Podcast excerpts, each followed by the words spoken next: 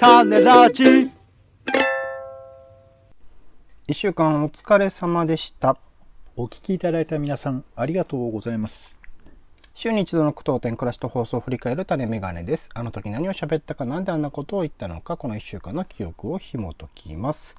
まずは暮らしの一週間、あなたもご自身の一週間を思い出しながら聞いてみてください。ということで、診療所がない。ん？どうした？どうした？お墓がないみたいね。診療所がないみたいはい。免許がない的な。ではい、あのーまあ、今ね、ずっと皆さんいろいろと苦心されてる方も多いんじゃないでしょうか。新型コロナワクチンですね。えーまあ、集団接種もあったりだったり、職域接種もあったりだとか、あと大規模接種会場になったのね、あったりとかっていうのがいろいろと、えーありまして、まあ僕自身は接種券自体はまあとっくの塔に来てるんですけれども、なんかこう年代ごとにね、先週も話したかな、年代ごとにこう順番にこう、えー接種の予約をしてくださいっていうことでその初め、えー僕の年代の始まりの予定が結構先の予定になっていてどうしようかなと思っていて大規模接種会場もね2100枠ですかとかがもう一瞬でソールドアウト。ソールドアウトってなんだよみたいな感じですけど、えー一瞬で埋まってしまったりしているので他の方法として、まあ、あの地域のね診療所っていうあの、まあ、病院ですよ。いわゆる病院で、えー接種してくれるところもあるというところでまあいろいろ探してたんですけどここに来てそのねモデルナワクチンが足りないだのファイザーも全然数が少ないだので結構その診療所に回していたワクチンっていうのもストップしていて、まあ、大規模接種会場もねほぼほぼ予約今ストップしているような感じかな東京都だと。っていう感じで職域接種もねなんか予定してたけどそれがあのストップになっちゃって困ってるみたいな、えー会社とかもあったりとかしてもう診療所もいろいろと当たってみたんですけどまあほぼほぼ予約が取れずっていう状態でさあワクチンどうしたもんかななんか取れるってなると焦るんですよね。なんかみんな取れないっていうのだああじゃあしょうがないから1ヶ月2ヶ月待とうって思うんですけど可能性として先に打てるかもしれないっていうこの気持ちになってしまうとこうついついこう先に先にっていうふうに思ってしまうってこの心境は何なんだろうなっていうことをちょっと1週間ポツポツとねあの時を見ては診療所に電話しっていうことをやっていた1週間でございました。うん。ポンさんどうでした？寝てましたね。ポンさんワクチンはちなみに？ワクチン、まあ、あれじゃない、向こうから行ってくんじゃないの？すいません。ちょっと、オレンジさん、あ、オレンジさんが打ってたんで、まあ、ポンさんもお願いしますよ、みたいな。なんかそういう。100万円当たるかもしれないんでみたいなの待つんですか？いや、僕はそういうことは興味ないですからね。あ興味興味ないんですか？はい。お金とかハンバーガーとかそんなんで釣られるわけにはいきませんから。うん、待機。あ、じゃあちゃんと待機してるんですね。それ、その心境になりたいです、僕も。なんか取れるって思っちゃったからなんか急いじゃってるけど、なんかこのままね、いつも通りの生活を続けられるのであれば、それでいいのかなとも思ったりもしてるっていうね。まあでもあれだよね、なんかこう、ワクチンの種類が結構絞られてるっていうのがちょっと不思議な感じだよね。なんかでも最近なんだっけ、ワクチンじゃなくて特効薬みたいなものを日本のどこだっけ？中外製薬かなんか作ったんですよね。それを今申請してる。まあ、治す薬と、その予防する薬とはちょっと意味がうん。違うのかもしれませんけど、ね。世界中でさ、まあまあ中国とかロシアとか入れたらもうちょっと数は増えるんでしょうけど、本当に数種類しかワクチンがないと思うと不思議な感じだよね。同じものをみんなが打ってるってことだもんね。でも mRNA っていうのはファイザーとモデルナしかないんでしょ？なんかよくわかんないですよね。あそこら辺のその辺もいつか池上さんの解説でも聞いてみたいね。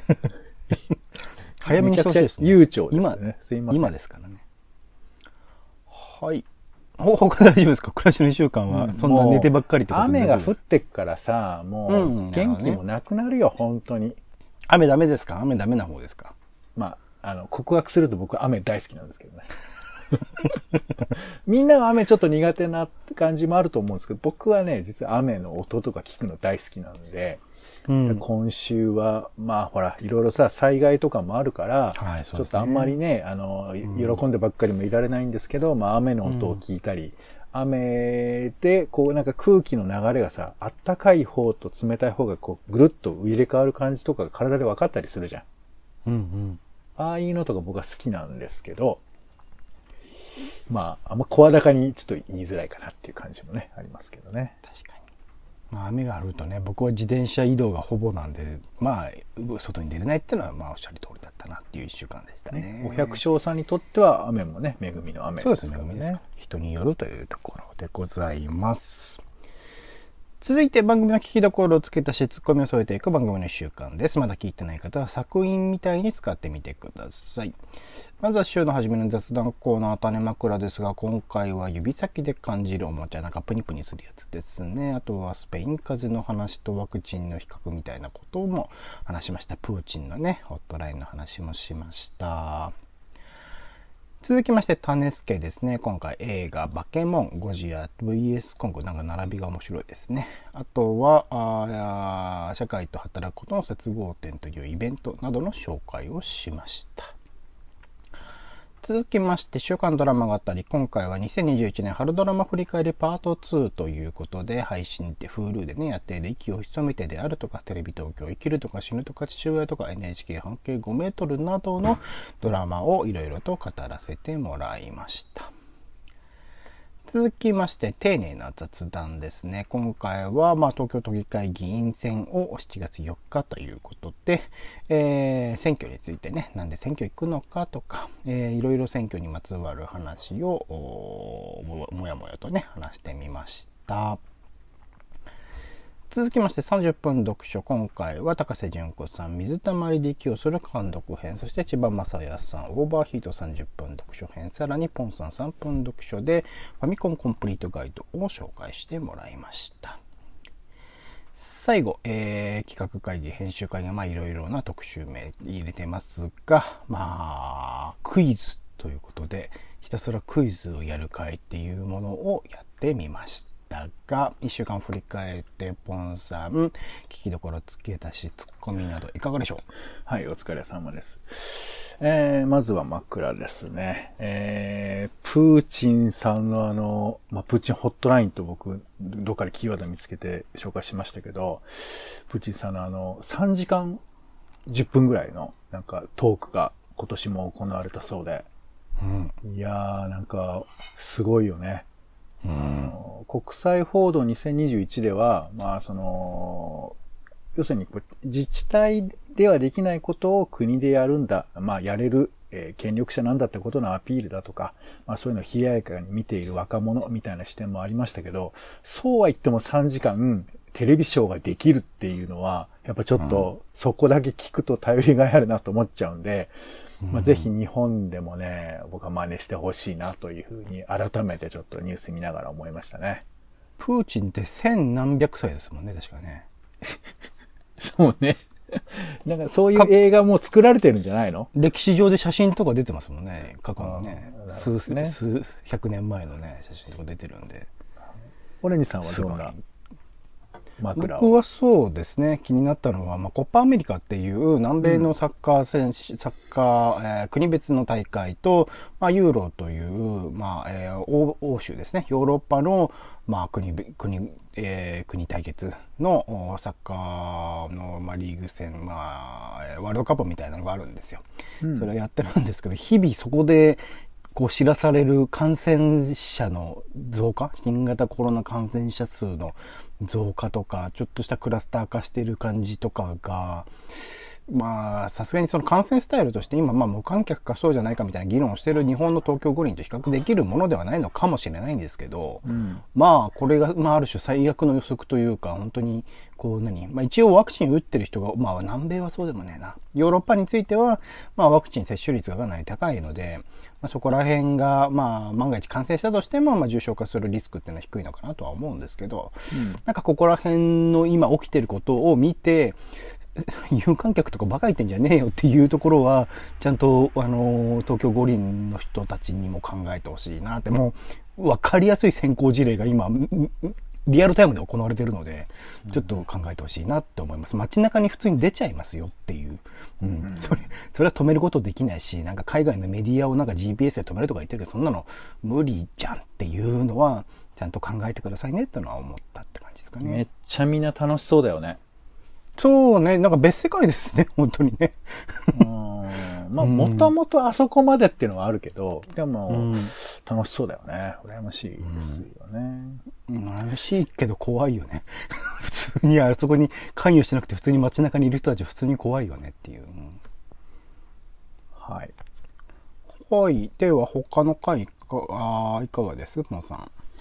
えーと、そうですね。えー、ドラマの件ですね。うん、えー、週刊ドラマ語りでは、うん、まあちょっと改めてですけど、あのー、まあ、えー、何？ワンクール終わったら感想を述べているわけですが、うん、ドラマ評論が重要なんじゃないかみたいな記事をなんかどっかで見まして、うんうん、その、まあ我々評論っていうほどのことやってるわけじゃないんですけど、ただやっぱりこう、まあ、素人風とはいえ、ちょっと、まあ、一応ドラマを見てそのもののに何が描かれてるかを見たところから言葉を出してはいるので、なんかこう、感想ということと、なんかこう、ただ喋りたいことと、まあこのバランスというか、楽しい感想戦をするにはどうしたらいいのかなってことも、ちょっと、まあ、あの、ずっと同じことではあるんですけどね。なんか改めて考えた回ではありましたかね。うん、うん、うん。そうですね。楽しい感想設定な。まあ、うん、僕は結構アーカイブ的な意識というか、絶対にこれだけ、めちゃくちゃ今ドラマの数自体も増えてるんでね。あの忘れちゃうドラマもあったりするのでアーカイブ的に言葉として残しておくっていうことは結構大事なのかなとも思っているって感じですかね。もちろんドラマ評論の可能性っていうかドラマ評論というもの自体の重要性も含めてっていうところではありますけど、うん、あとそうだな。僕個人あの今回、まあ、映画監督がね、えっ、と、いろいろと演出したドラマの話とかもさせてもらったんですけど、なんか最近そのツイッター上でネットフリックス制作、えー、ネットフリックスがプロデュースしていて、マッパっていうね、日本の、えーと、アニメ制作会社があ制作しているアニメーション作品について、ギャラがかなり低いというか、日本国内のえー、ギャラとほぼ同じぐらいか、それ以下か、平均とより以下がぐらいの価格でやってるってことをなんかアニメーターさんかなんかがこうツイッターで書いてらっしゃるのを見かけて、なんかその、まあ、全体の話ではないのだろうけれども、ネットフリックスって結構まあ、日本国内において特にアニメにおいては、かなりこう予算をかけているということで、希望的に見られてたんだけど、日本国内にな、まあ、海外は違うらしいんですけど、日本国内になっちゃうと、そ、そこもギャラ下がっちゃうのみたいなところで言うと、なんか映画監督はいろいろとそのテレビドラマとかに参入してたりするけど、そこら辺のお金とかってどうなっているんだろうっていうのがちょっと気になってしまったりとか、なんか、平準化してどんどんどんどんその低価格化が進んでいくとその映像業界映画業界希望がなくなっちゃうんでちょっとしんどい話だなっていうのはちょっと思ったりはしましたかね。はい。うん。あとは、ポンさんの丁寧な雑談、選挙の話、まあ、都議会議員選挙前というタイミングで、いろいろとその、まあ、都議会議員選挙について自体ちっちゃいというよりは、なんで選挙行くのかとかね、今までの過去の、まあ、選挙に初めて行った時の話とかのところを話したと思うんですけど、まあ、個人的にはこうラスト10分ぐらいで何を思ってたのか僕は疲れてたのかもしれないんですけど僕がこう子供に扮しポンさんが親みたいになってなぜ、えー、選挙に行かないのかを息子にこうね説得するみたいなコントが始まるのでちょっとあのー、なんだろう。こう、オチも決めずにどこまで行くのかっていう感じで進めているそのコントにちょっと注目いただければなと思っております。もっと、もっと俺はね、できたね。あれ、高み目指すもんじゃねえと思うんだよな、多分な。いや、目指さないといけないと思ってますけどね。まあそういう意味じゃあれじゃない？えー、まあ今回の、えー、編集会議、えー、種ラジレクリエーション、えー、うん、クイズ編ですけども。レクリエーションだったんですか？まあまあだってもう、ほとんど二人が遊んでるだけですから、あの聞いてる人はね、は？って感じだったと思うんですけど、まあでも、あの、僕としては、そのクイズを考えるっていう、うん。だからその、えー出す相手を想像しながら、こういう質問だ、えークイズだったら盛り上がってくれるんじゃないかなって考える、うん。出すっていうのは、まあ意外と、あのー幸せな状況を生むのかなと、ちょっと思ったりもしましたけど、まあこれね、ちょっと字がじさん風になりますけど、どう、どうですか？僕はもうだっていただいたクイズに対して考えるだけだったんで楽しかったですよ。かなり僕は楽しかったし、なんか、まあ、他のね、あれと回だったりすると、一方的にこちらから紹介するとか、たらたら話すっていうことが多いんですけど、これについては、あの、聞いてくださっているあなたにも、あの、こう質問するというか聞くことができるものになっていた一緒に考えることができるようなものになっていたと思うのでこういう感じのはいいなと思いますがクイズ以外で何か浮かぶかな？なんか、うん、双方向性みたいなものをこう意識されててすごい良かったと思いますけどねね、全問正解の方がいらしたのかどうかわかりませんけども。はいまあちょっと試してみてくださいよ。はい。うんはい、ありがとうございます。タネラジは、ポッドキャストや Spotify などでほぼ毎日配信しております。音声でこぼれた情報はテキストで補足もしております。気が向いたらお好きなサービスでの登録、フォローをお願いします。また、あなたが気になっている種の話、番組の感想もお待ちしております。公式サイトのお便りフォームからぜひぜひ送ってください。それでは、種ラジ今週の一曲、ポンさんお願いします。えー、7月も始まりまして、あっという間に夏は終わりますよ。おそらく。早いね。って思い返すときに聴きたい曲ということで、今回はあの、ギターのね、トレモロ、デレレレレレレレレレレレレレレレレレレレっていうのがこいこいこい特徴のどうしたどう、したどうしたバグったあの、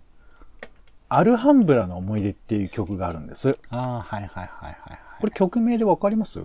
あわかりますわかります。あの親父がギターやってたんでよく。思わ、思わぬ情報が今飛び出ましたけども。いいね。親父情報っていいですね。趣味でやってたいや、もちろんもちろん、はい、いいんですけど。えーまあ僕的にはですね、えー、A 六助の誰かとどこかでのね、金曜日7円の歌、えーこれの BGM でおなじみなんですけれども、まあ、聞いていただいたら、あ、なんかちょっと切ないなーっていう、でもちょっと、なちょっとだけなんかこう未来が見えるみたいな、なんかそんな曲なんですけど、この曲をね、ちょっと今のうちに聴いて、夏のわびしさを先取りしようというですね、そんなの先取りしてどうすんのっていうのは、えーオリンピックは挟まるんでね、えー油断大敵という気持ちも含めてですけども。はい。ということで今回は、今のうちに夏の終わりを想像するためのアルハンブラの思い出をご紹介しました。はいありがとうございます。種メガネ以上でございます。1週間ありがとうございました。お相手はオレンジと。傘を差して街の音を聞きながら歩くのも、これ一個。ポンでした。種ラジまた